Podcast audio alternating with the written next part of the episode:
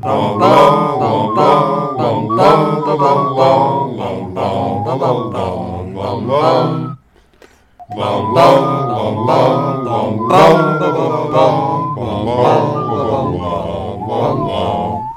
to our podcast within a podcast, pottering around the cherub chucking handfuls of confetti at Mangum Reads.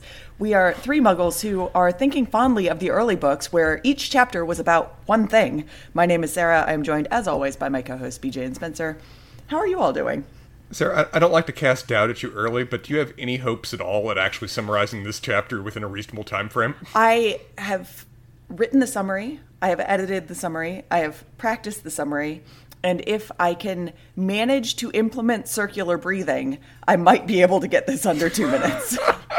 I mean, I, I don't see the difficulty. There, there, there was a publication in a newspaper, followed by a bad date, a defense against dark arts class, and Harry's depressed. Thank you, BJ. We appreciate the outline you've provided. yeah, great, cool, cool, cool, cool. So that counts, right, Spencer? We're done here. Well, oddly, BJ's that's the one who judges not a- whether it counts, so and sure. That's why I'm not allowed to do the chapter summaries. So we um, are on the I don't know what number chapter we're on. 25. 25? Yep.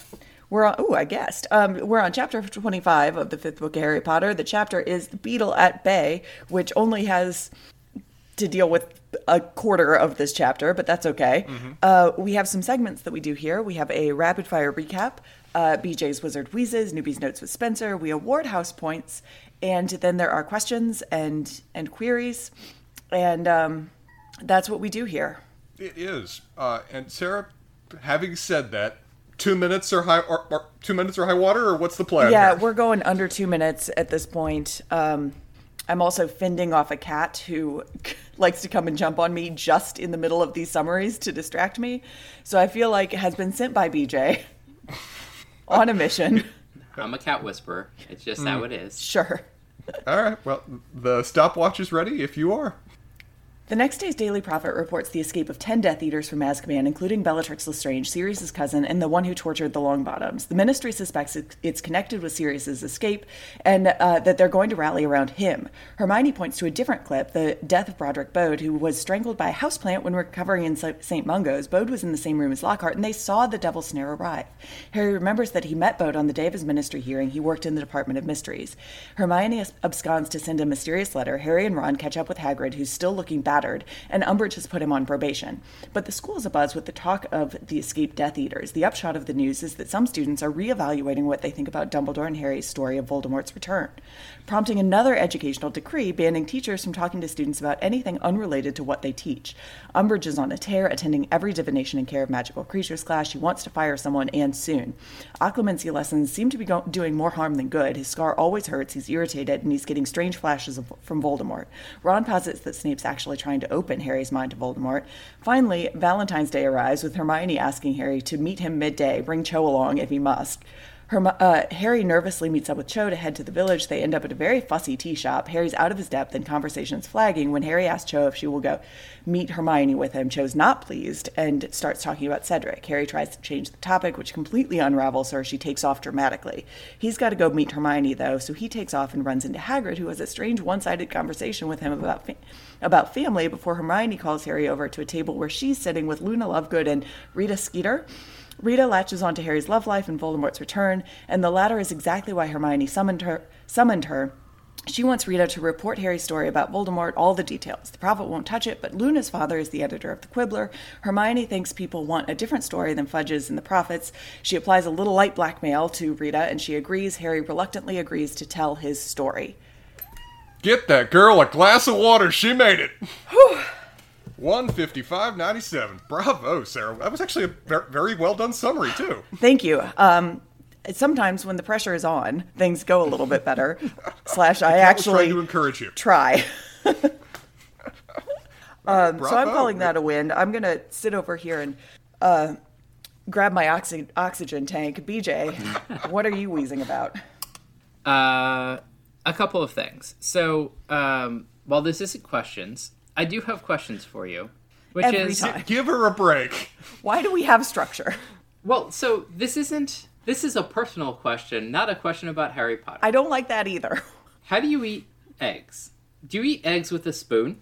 Um, no, not normally. Uh, but I am aware that there are situations in which you would eat eggs with a spoon. One of which is if they are Soft boiled, I guess, is, is yeah. is sort of the only the, the only way. And specifically if you're eating them in an egg cup. Yes, um, which has to be the only way that happens because this is this is what hap- is what happened is what is happening at the beginning of this chapter. There we go, got it out. Um, but also a very funny thing that I mean, I guess it would make sense that Hogwarts would have like walking egg cups and everybody like they walk out and everybody gets their own. Um, I love that. but- yes. but the imagery of a professor trying to eat over easy eggs with a spoon just thoroughly amuses me. I mean, it would work, but but it's just not not a thing that should be happening in the world. Particularly over easy. Particularly over easy could work. I mean, everything could work. You could do scrambled like there's no reason to to eat scrambled eggs with a fork. I mean, you could very well do it with a spoon. It's just a crazy person thing, um, which you know is fine. Um, then the other personal question, which I, I will direct at Spencer, since Sarah, you were taking a well-deserved break. Spencer, how do you feel about unfair mysteries? Unfair mysteries? You mean mysteries where Exactly. you it, it, it depends on the nature of the book. Like if, the book is actually a mystery and it's open as a mystery, particularly like it's like a detective novel kind of thing, there's an expectation that there should be enough tools there that you can have a hint. Maybe that you couldn't have solved it, but the information is apparent that once you reach the conclusion, you go, "Oh, right, that's part of the fun." And then you can look back through and see all the little hints and suggestions. That's what you're buying into it for. It's part of the expectation on the experience. If it's that kind of thing, and it ultimately is an unfair mystery, it's a book I chuck at the wall by the time I get there. Okay. So how do you feel about the death of Mr. Bode? As an unfair, I can't say it's unfair yet. I don't know enough yet. There's enough of a suggestion that there might be more, that it's tying into various things that's been referenced before, so I'm not willing to say it's unfair yet, other than that he, you know, he is, oddly enough, from, what, what what's the term? It's not unfair mysteries. What's the name of the mysteries department he's with? The Department of Mysteries. Yeah. All right, Department of Mysteries. So yeah, I, I, I, at this point, I can't say it's unfair because the story isn't over. I feel like we're going to learn more about why he was nailed. And I even have some theories at this point about why he was, you know, targeted, whatever else. Yes, we probably do. But I did go back to the chapter that we see him in, and uh, we got jack it- it- shit. incredibly on brand. Uh, his name is Broderick Bode. Uh, so we do have the alliteration, Alliteration. which could have keyed us in. Um, and then the other fascinating thing that I'm going to wheeze about a little bit in, in, in a rhetorical manner, which is um, can you identify poison ivy or poison oak? Um, because, I mean, I think, I feel like a lot of people can at least, you know, have heard it. Um, and they're not deadly plants that you had a required course on in high school. Uh, whereas I guess I would sort of assume that a nurse in a hospital would be able to recognize a deadly plant, and it's kind of wild that, that we're expecting these children to. I yeah, I don't I think that the explanation given in text about like context is everything. Do you expect to encounter Devil's Snare coming in as a into like I think that's a Yeah, perfectly fair. reasonable explanation. Um, I, I, I think it is, but I'm also a So person who is is gets horrible reactions to poison ivy and cannot recognize poison ivy. okay. It, it, it, was interesting that the kids were going at themselves on the subject of how could how couldn't we recognize it? Yeah. you know, we, we just tenth class on it, but you know, Hermione pretty quickly puts it just puts a damper on that, saying, "No, no, it- irrelevant, unimportant. The guy was murdered. Let's focus on the actual relevant factor here.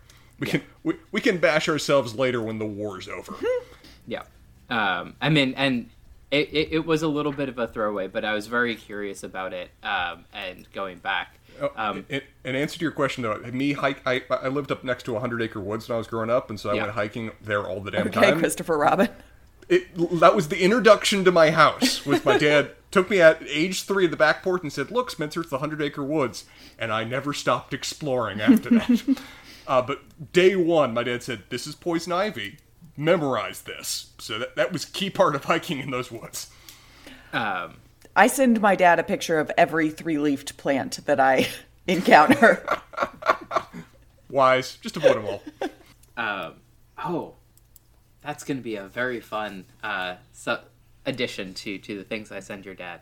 Um, anyway, so uh, is Umbridge a Death Eater at this point in the book? And the reason that I ask this is uh, we've talked a little bit about the death of the author and that being a valid or invalid thing.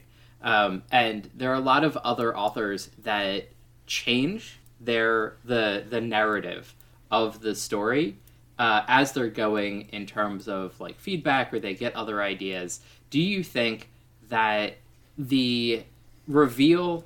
Well, maybe not. Anyway, that that do you think that that Umbridge is like normally evil as she seems to be, or that she's sort of being written as a Death Eater at this point in the As the one person who doesn't know, uh, well, actually, BJ, you don't know either, right? No, I don't know. I'm, Okay. but but it, it- I mean, we sort of all know. Like like you do know Spencer because this is in every Reddit thread ever. But I, I don't think that she's a Death Eater. I don't. I, I've, I've, anyways, I'd find it disappointing if she was. I think she is a more interesting form of evil if she is removed from the utterly dyed-in-the-wool black, black heart of evil evil.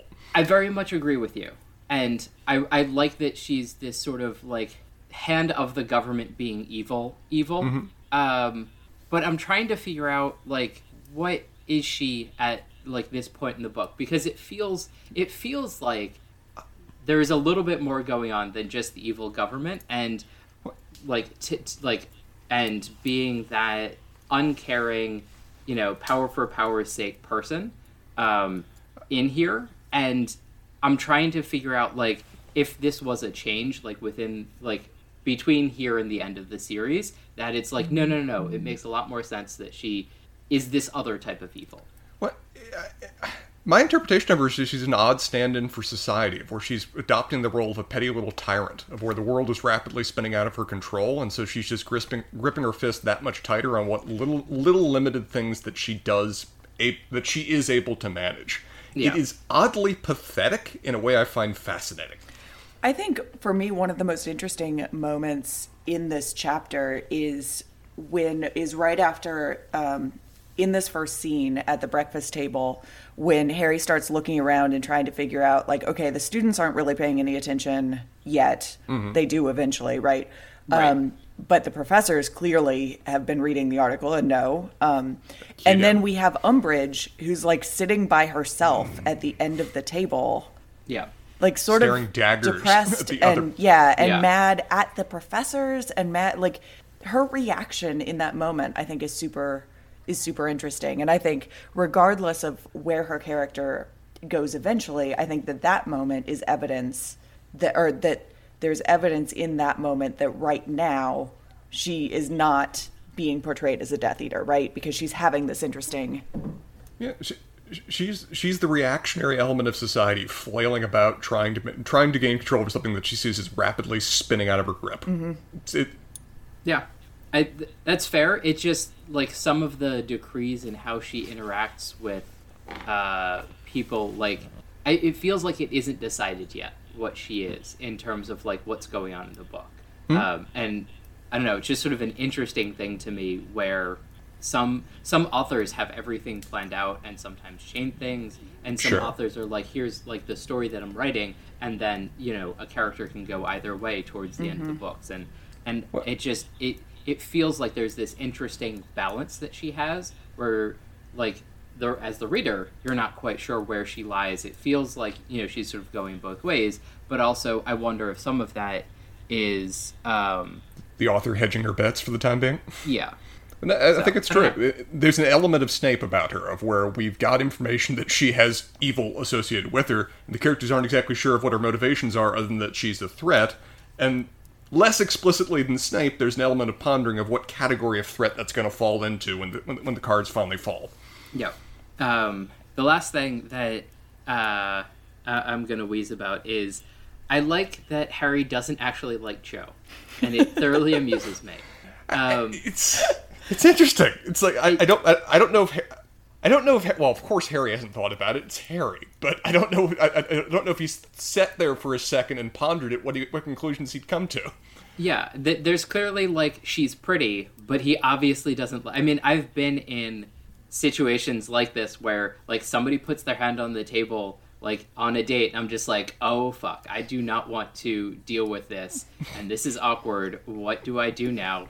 And the I have no interest in doing this and participating and making this further is exactly what Harry does. Yep. And I don't know that he knows that he's doing it. Um, con- like it's it's very unclear from from the association, but it is so funny that like Harry very very clearly really does not like Cho, other than thinks she's pretty in in this interaction. I mean, some of it can be awkward, but I feel like there's the like if you're their age, it's like oh he's just being weird and awkward, but like I as an adult with some of these experience, I'm like, oh god, no, he he really dislikes being at least being around her. Maybe he doesn't dislike her, and maybe it's a lot of this uh, the shadow over their relationship um, of Cedric. But this really feels like he doesn't like her for some reason. And again, you know, it could be Cedric or whatever else. But but the I don't even want to look at her because the expectation is that like we continue uh, our relationship a little bit further, and I would have to do this terrible thing like kiss her, and it's just like oh my god. I mean, maybe the previous experience uh, was not great, uh, but It is. This is one of those Goodness. like, uh, you know, uh, BJ. You have sometimes complained about like the the weirdness of how relationships are portrayed, like d- interpersonal relationships are portrayed in Harry Potter. But this is like one of the the most. This is so relatable. I feel like mm-hmm. when you're a teenager and you sometimes fall into these relationships where like you think you should be dating somebody or you did legitimately think you liked somebody for a while and you sort of like muddle along in them because you don't really know what's happening and you don't really know how you feel and you don't know how to process what's going on mm-hmm. and then you're like oh god what is ha- what is going on here um so i don't know i this this scene is always like sort of sad but sort of funny and really relatable to me that like you have no business being in a relationship with this girl. Like neither of you have any business being involved in this because clearly it's not neither of you want to be here for the other person specifically. Yeah. Um, but you found yourself here and now what are you going to do about it? So anyway. Yeah, I'm, I'm always reminded. No, I'm always reminded of those moments of the end of The Graduate, of where you know they run out of the church, everything else. They're sitting on the bus, and there's suddenly that moment of, oh crap, what do we do now? Yeah, it's like yeah. Yeah. there was a lot of build up to this, and now we're here, and now I don't know. Hmm. and I think that there's this natural like, well, there was a will they won't they before she started going out with Cedric, mm-hmm. and now it's kind of like an all right, well, we could try this again, and um, yeah, I, It, it's it's, It's part a of great- the reason. Go Part of the reason that most shows run on unresolved sexual tension rather than actually go into relationships, of where that's usually more interesting. yeah, Yeah. Um, and then to follow that up, why does she always want to drag up a subject that makes her act like a human hose pipe? Is maybe the most Harry reaction to this that I can't actually process my emotions or understand what's going on, and a complete crazy person. Um, but to be fair, he's like 16, so fine. Yeah. Um, It's a great line. It's a great line for reveal for saying a lot about a character. Yeah. Um, so yeah, it, that that was pretty great, and and I also do want to to point out that we did have yet another like everybody should talk to each other uh, moment uh, yet again, and we're like, nope, we're not going to do that. Um, and at this point, like I, I appreciate that being in the text more and more because at least at least we're poking fun of it uh, as, as being one of the major reasons for things happening, uh, rather than just I- ignoring how tropey it is. Sh- shall I newbie's notes? Uh, yes, I'm curious what you have to note as you're as being a newbie. Uh, well, th- this is the chapter where the hits just keep coming. It, it's just you, you- in, er, in earlier chapters and earlier books, we've been content with maybe two or ba- or three bad things happening. Let's recount the list this chapter just real quick.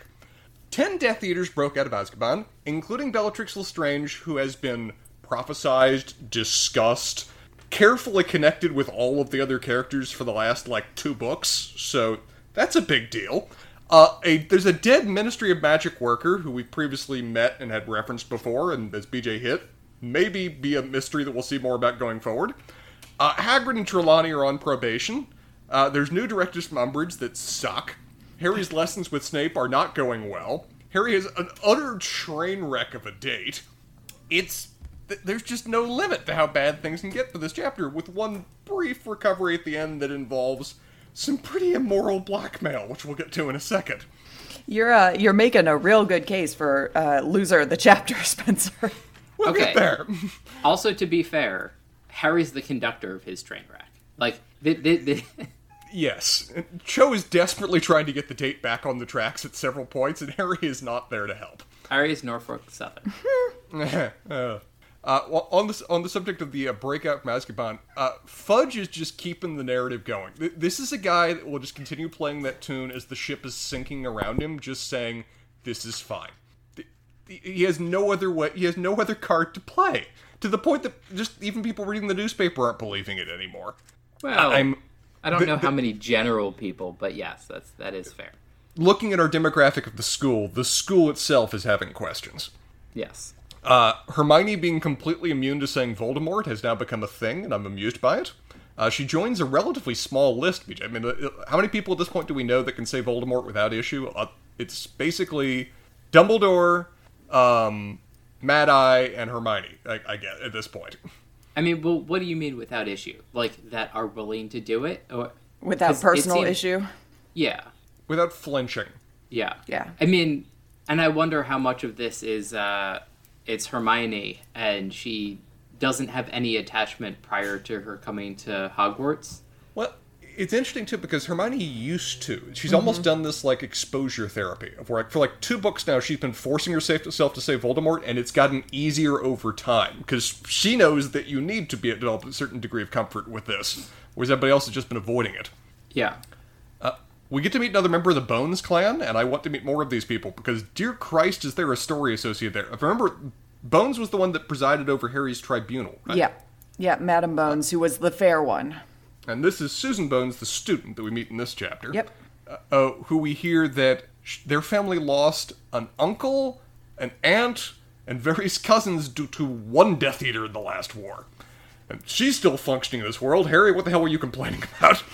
uh, uh, people starting to believe Dumbledore and Harry's story is interesting. Like we like we referenced, at this point, Fudge's narrative is getting so thin that people are able to see through it, and they're now pondering other other possibilities, which makes Hermione's ultimate plan at the end of this chapter so perfectly timed.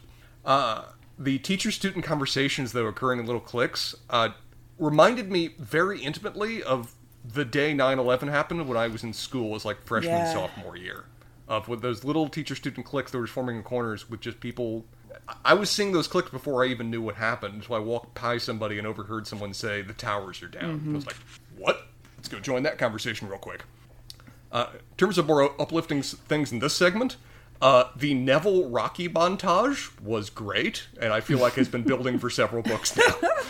I mean, it's inspired by trauma, but sure, that's a motivation that many of these texts and stories revolve around. But Whatever it takes, I guess. Neville, we knew we knew it had it in you. We've been seeing you work slowly over the course of the last four books. Now you've kicked it into overdrive, and I'm ready to see you. Hopefully, before the end of this series is done, duel Bellatrix Lestrange. we'll see how that goes. I mean, to be fair, like we have had Neville, and this might be part of uh, Dolores's interference. Is that he like he's had sit downs with professors, and you know, is probably a lot more open with certain professors than Harry is about his struggles, and so Yeah. like there could very well be you know some reasonable behind the scenes uh, therapy going on, shall we say? And I mean, I think this intertwines with his grandmother's. Uh, Forcing Russ. him into things. yeah, but Yeah, man, it, it, it's a, it, it is a method of dealing with trauma. One that Harry personally does not believe in at all, from what we see in this story. No. Uh, oddly enough, BJ, as you referenced, him talking to professors has made it so that the, one of the main people that was willing to talk about it with him was one of the people that actually did the, the trauma in terms of the masquerading Mad Eye Moody, which is still a delightful mindfuck of a thing. yeah, but like he was good about it. So like He this, was. This, this, like it, it's such a weird. I, I think like a deep dive into Crouch Jr. like feels like it's necessary at some point because Yeah. like I, I want a side story from his perspective, please. yeah Uh, okay, dead ma- dead ministry worker. Uh, I'll just say it in passing. Ron's an idiot. Just throwing that out there. But him going, what what a horrible error that they would allow such a deadly plant next to the bedside. Well, I can just picture Hermione doing a full on Picard face, just like, no, no, Ron. No, God, I think we're destined to end up together in the story because of some writer reason. But God, no.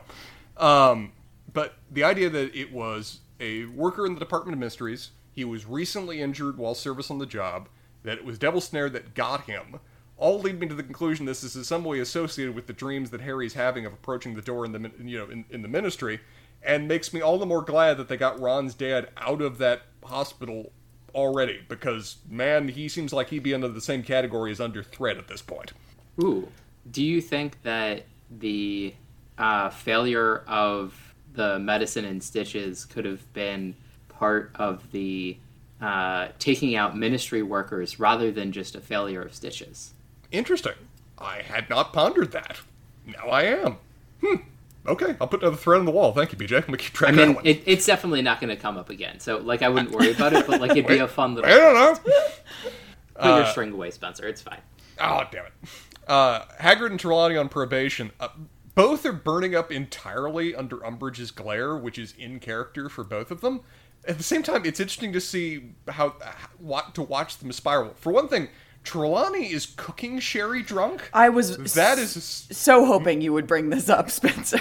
cooking Sherry drunk is a very special kind of drunk. yes. Well, to be fair, I, I am hoping that they're not going with a sodium overload as well, because there are places that you can actually get cooking sherry that doesn't have like 10% salt in it like it does in the US. And I assume that the UK is one of them. I think, I assume it just means bad sherry. I think so. As opposed yeah. to.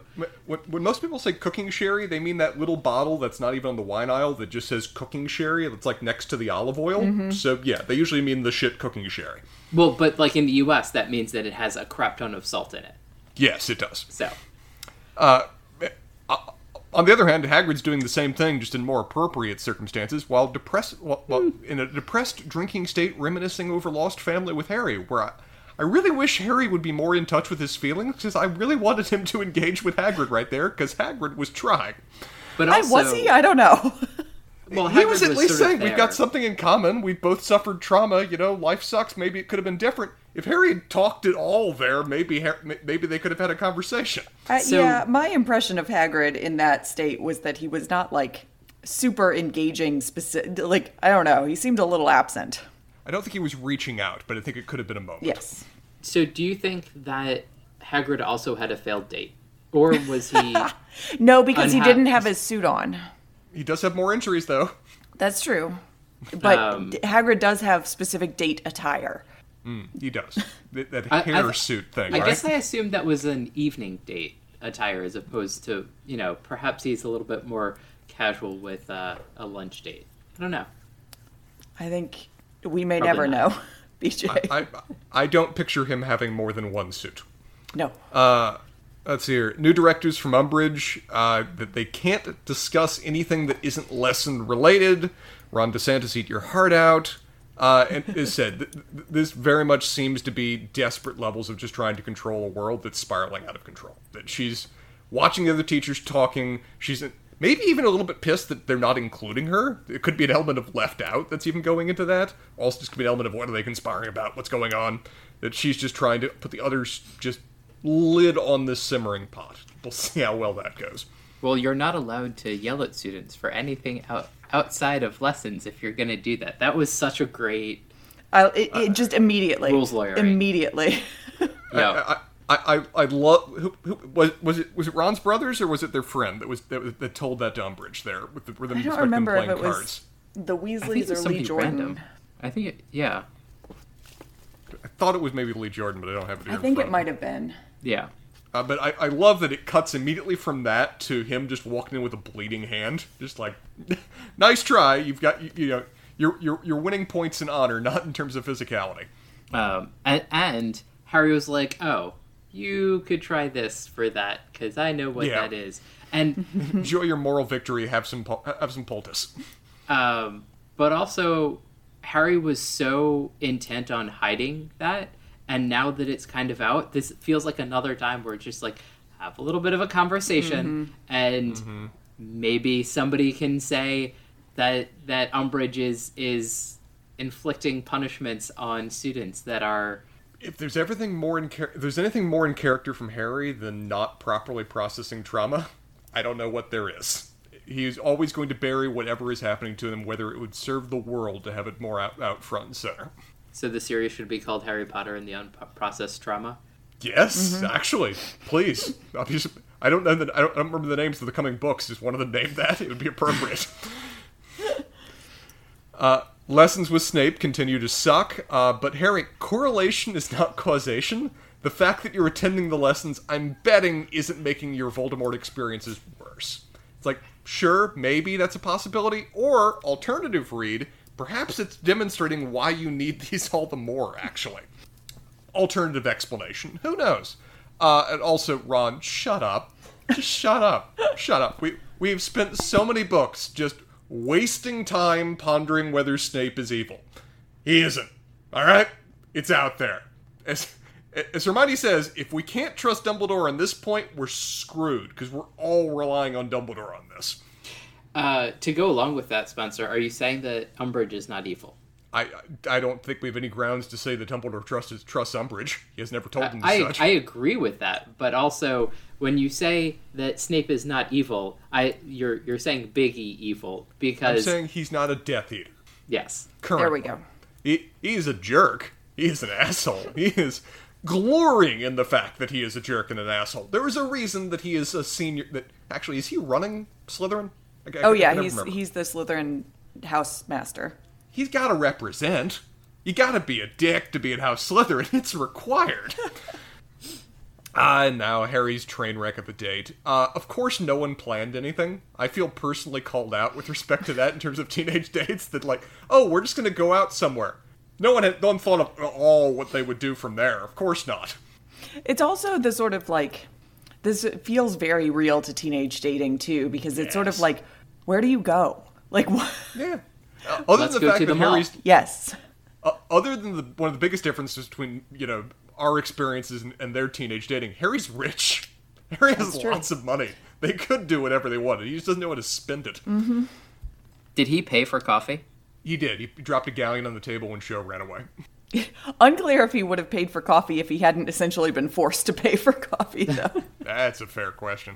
Uh, Cho's at least trying. I think at every step, she's the one that recommends the next thing they do, or at least close Yeah. to it, just because Harry's just continually, well, what do you want to do? It's like, I want you to have some investment in this date, sir. Thank you.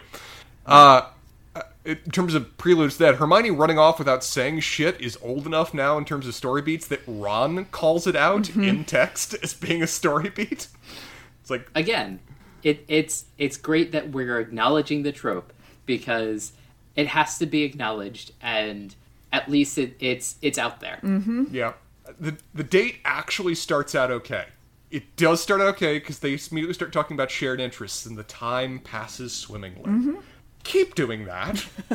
Okay, That's so how- so where's the narrator when the time passes swimmingly? Not not present. Just like referencing that it occurred.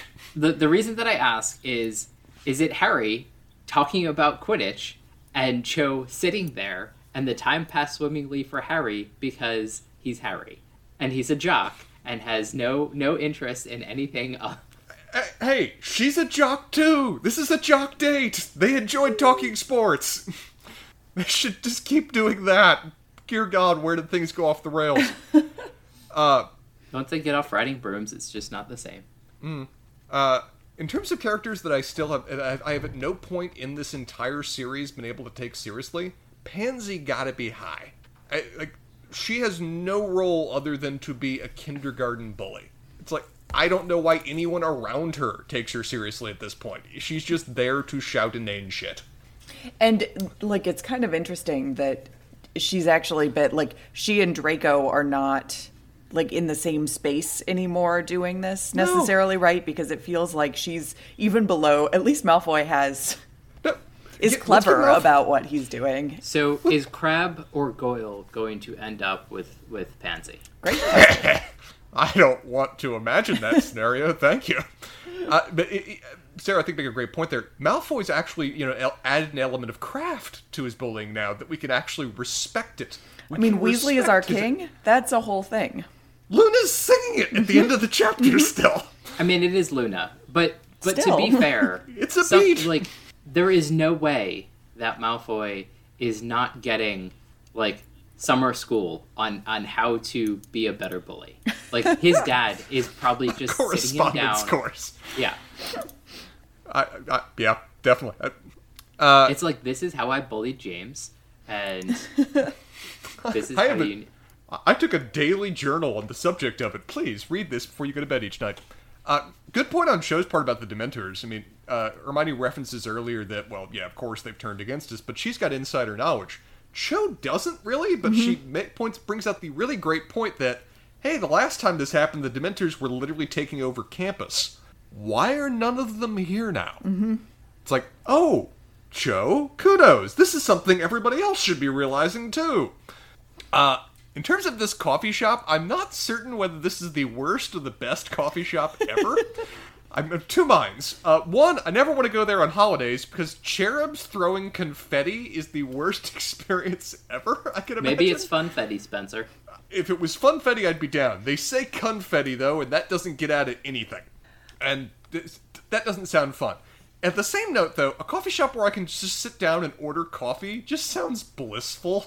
I feel like every coffee shop I know now, you need to like interpret the Rosetta Stone to order something now because they're like, you know, eight lines of descriptions about where the coffee came from and all the other things that are going into it. It's like, I just want caffeine. Can I have that, please? Is that an option?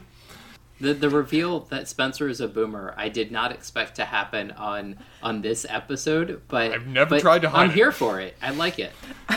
This is for me is a sort of like, oh, Spencer just started drinking coffee regularly. Now we're getting his interior monologue. Spencer just started drinking coffee regularly, and Spencer also just got back from Portland. That was a traumatic experience in terms of somebody that was just now trying to drink coffee. It's like, oh no, welcome to a place that cares, and you don't. Uh, in terms of the actual experience of the date itself, uh, Hermione, uh, Harry, don't bring up Hermione. Just like, don't. Don't bring up another girl on a date, and then particularly don't laugh about the fact that she that Cho has concerns about the other girl on the date. Just a little bit of advice there. Same time, Cho, it's not like Hermione is new. It's not like this is new information you didn't have. You're like, he does hang out with her all the time. You kind of knew this getting into the date. So, maybe not reach the, quite the level of freak out that you do. Uh, as for Cho talking about other guys, it seems like an obvious attempt at, you know, making either Harry jealous or making aware that she has other options, which seems to be a common play that all in character Harry is way too oblivious to even get. So, yeah, I yeah. I don't know. It it this felt Th- This felt the more going through the tropes aspect of dating rather than as, as authentic here at the end. yeah. I mean, and but like to be fair, and I don't know. This is kind of a weird thing with Cho. It's just like, oh, I had. uh I, I, I've chosen so many other people over you, and I decided not to this time. Uh, you should be a little bit more reasonable. And You, sh- you should be Harry's grateful like, and care more. What? Yeah, I feel like it's it's simultaneously. I don't know. Cho's an interesting character, kind of an interesting character. I wish we got a little bit more of kind of what she was thinking because it feels to me like this was simultaneously like, hey, can I kind of jealous my way back into a conversation with you, but also it felt like she was doing some sort of self-protective work as this date Yeah. was going Yeah. downhill, and it was clear that Harry wasn't into it, right? What- Um, so I, yeah, I think she was trying to kind of like collect herself Protect too. herself. Yeah, Yeah. Did Cho hang out with Fleur? Because this feels like a Fleur move. it does. uh, in, in a way that like she could be really successful at it. Mm-hmm. Um, I feel like Cho would be a very interesting character if she wasn't dating Harry. Yes. Like if, if she was dating somebody with a little bit more just emotional, you know, understanding of himself or intelligence or willing to just talk about his feelings, there this character would be fascinating to kind of talk with and, you know, experience. But Harry is not that at all. Not a lot to So- go off of when uh, on a date with Harry. so at some point, if Neville stops being fat, we might get a Cho Neville romance. Uh, If- but she, there's Neville no way a that gr- she's not too shallow to date him now. Uh, but she could work through his through her trauma with somebody else that has had significant trauma and might talk about it. If, if Neville has a glow up in the next book or something, yes, the two of them could work out wonderfully. I mean, his his Rocky scene actually needs to have him in the gym, not just waving his wand around. I this is very much movie specific, but like the work that they had to do in the last movies for the actor who played Neville to continue to make him frumpy because he got so attractive in his latter years is really quite funny. I have seen the first movie, and he looks kind of how I would picture Oh, no. Neville in the first movie. The actor started out very Neville. Then he became like by the end he was an underwear model. Oh no, he's hot. Yeah. they had to do a lot of costuming had a lot of work to do with him. Um, I also I, I imagine that people that have seen the movies really affects uh, and like are aware of media really affect how people read the books because the amount of people that obsess over I can't think of her name but the actress that that plays Hermione and Um, Emma Watson. Yes, thank you. Uh, and that's definitely not like, and she again probably fit reasonably well, or did fit reasonably well with Hermione when she was young and had sort of like frizzy. I mean, they probably did this, but like frizzy Yeah. hair and and kind of uh, a little bit awkward.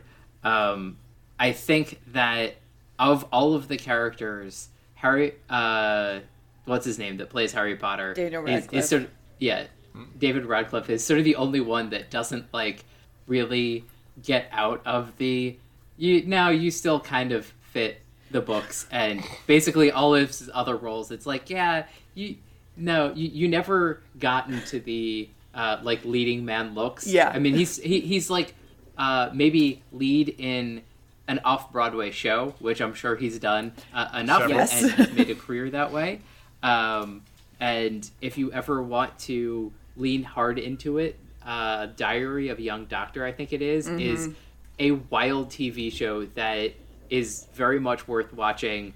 Um, and Radcliffe is in his element there. Um, Yeah. because I think it's still basically Harry Potter. It is super awkward, expecting a lot more of a young character than is at all reasonable, and he's way out of his depth, and everything's awkward. I, I remember in an interview I watched one time of J.K. Rowling talk with the three actors that were playing the trio as well there, and they asked her, uh, you know, uh, and, uh, what is the biggest difference between these three actors and your characters? And her response was, they're all way too hot.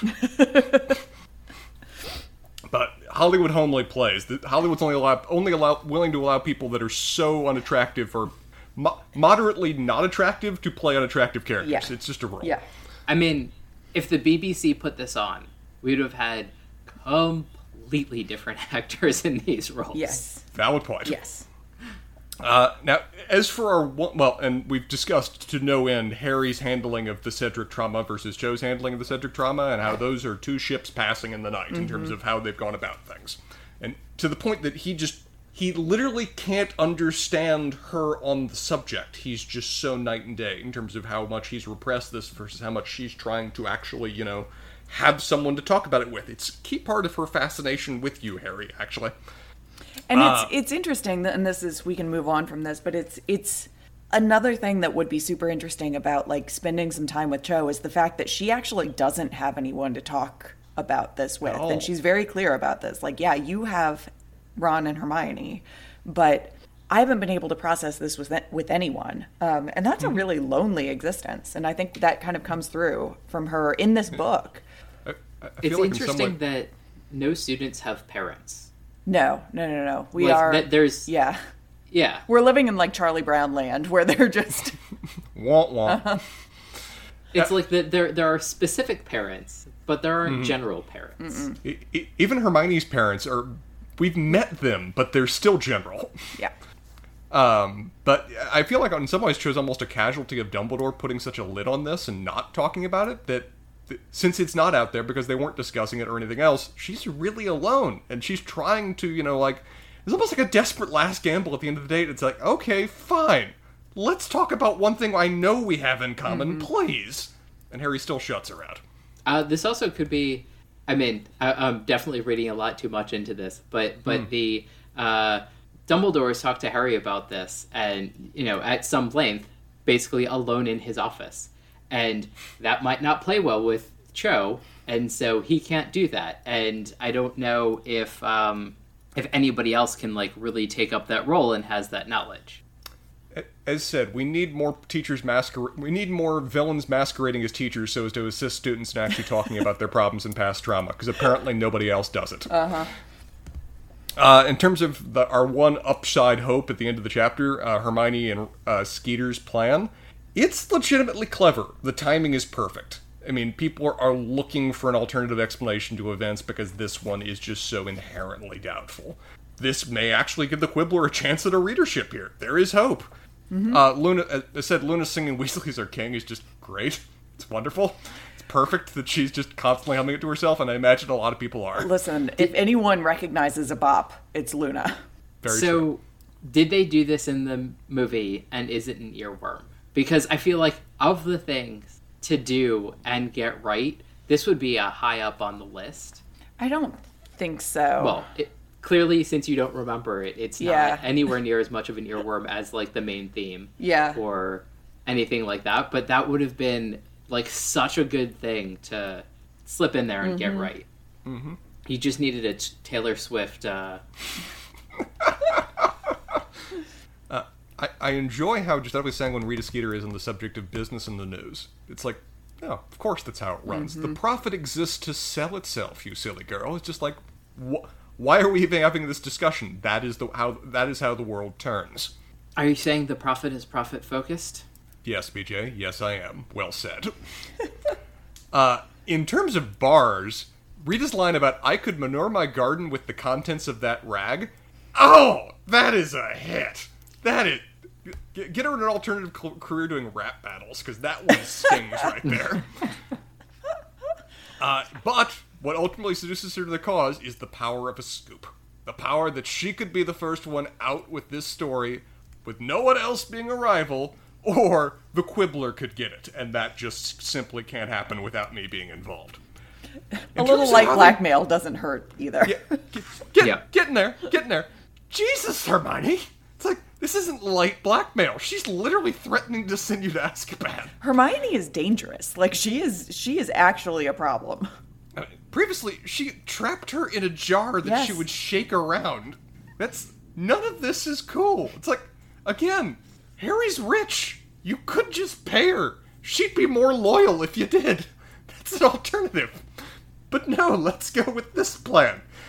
Jesus, these are our heroes in the story. Hermione doesn't like people to have options, Spencer. I'm seeing that. Run, maybe run. Actually, dude, who knows? I mean, it's not like Ron, Ron's already punching above his weight. It's fine. Yeah, Ron. She, she, Hermione doesn't nar- need to narrow the list. Ron may not have other options. Uh, but Sarah, as you referenced before, uh, who won, who wins and who loses this chapter by the end? Um, I mean, I think we have I think we have a couple of options for each, but I think there are probably some obvious choices. Uh, I mean, I I guess that Harry has a little bit of an uptick at the end of the chapter, but like he's kind of coerced into this too, and he does not have much going on for him whether by his own making or not. I I mean, I would put Harry forth as the loser of this chapter. Uh nothing really goes well for him. Yeah, and for characters that, al- and even for some of the characters that al- also have bad experiences, like Cho, it's because Harry caused it, and that's going to be worse down the line for him as well. Yeah, and it is only like one part of this really trilogy of novellas we have going on in this chapter. Whereas Harry is sort of screwed in all three of them. Um, Oh yeah. I think we do have a lot of evidence that something weird is going on with Hagrid that is not going well for him. I don't know that it rises to the the sort of urgency of what we see with Harry this chapter.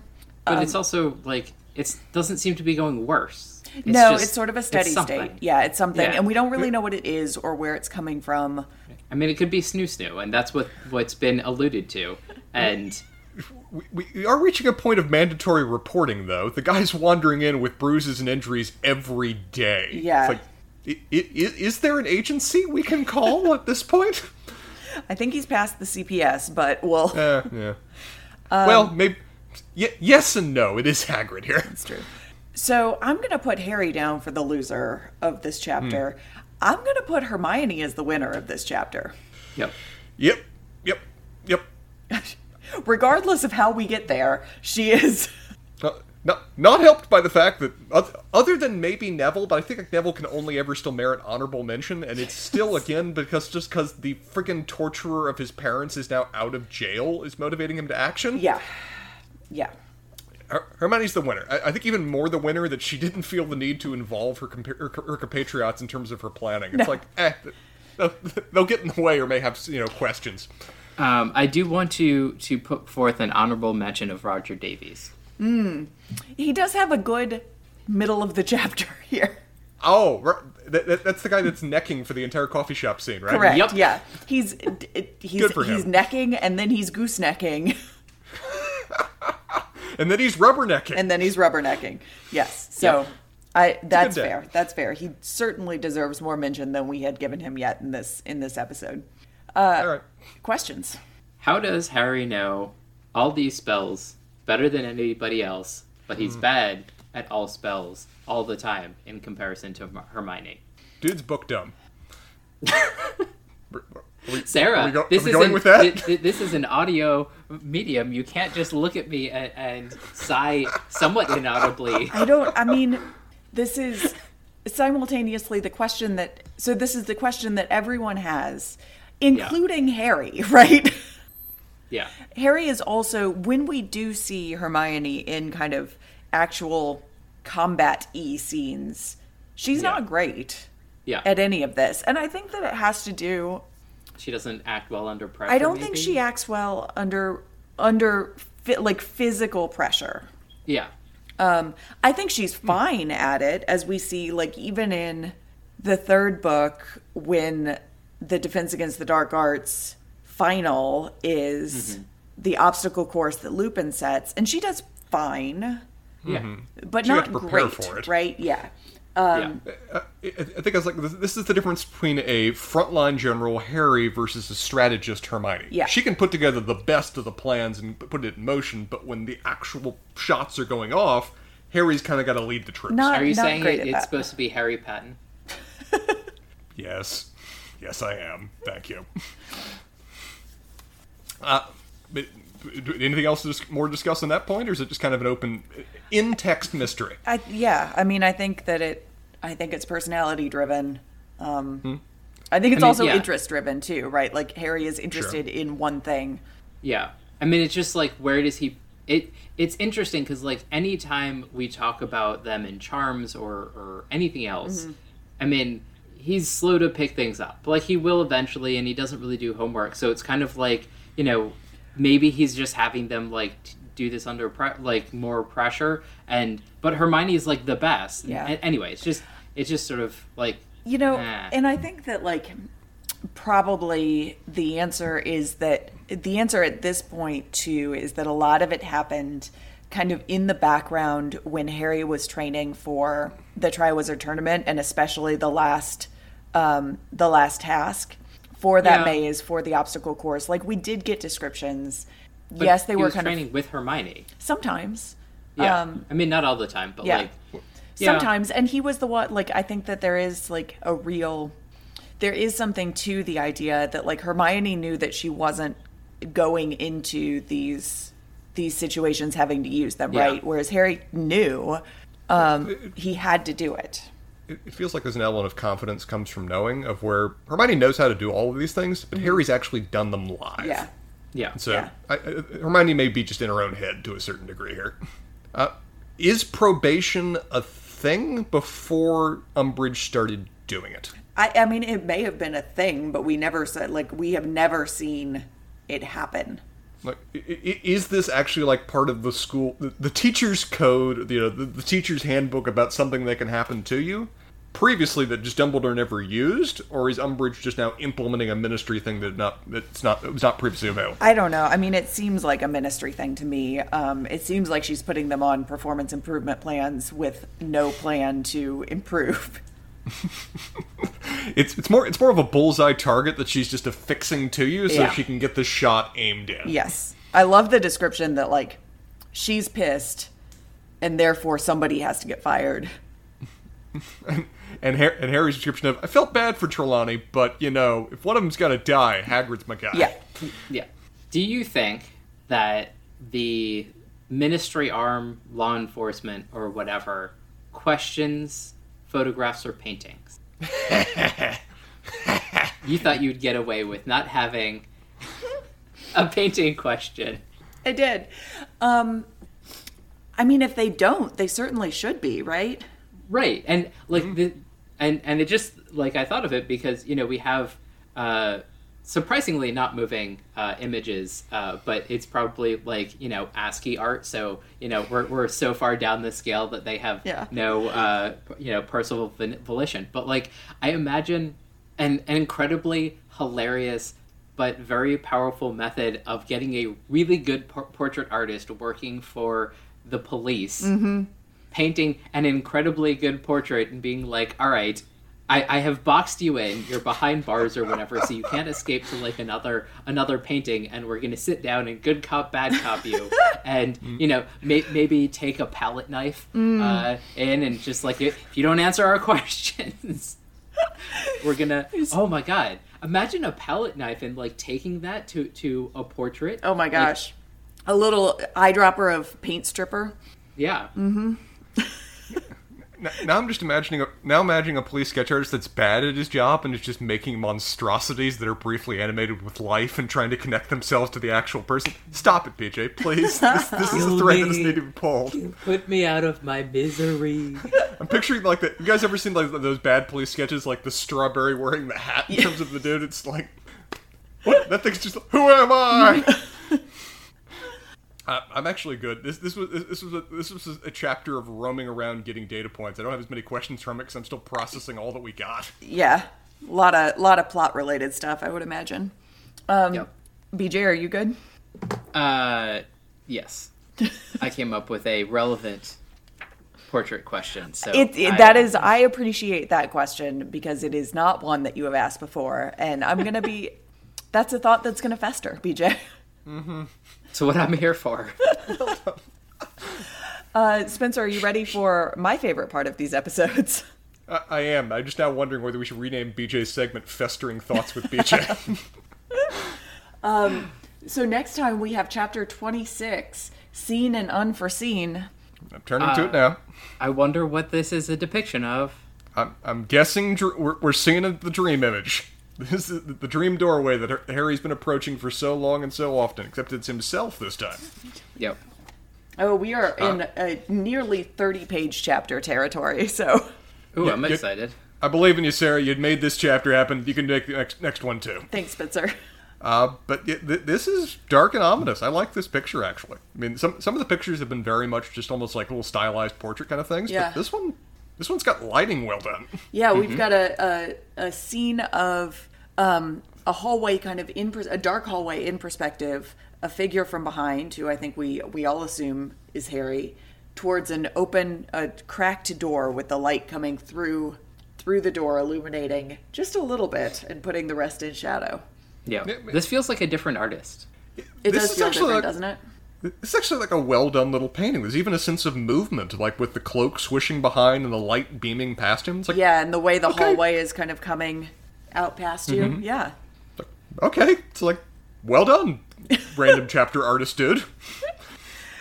So anyway, that's what Maybe we he was got an coming. AI artist before it's done.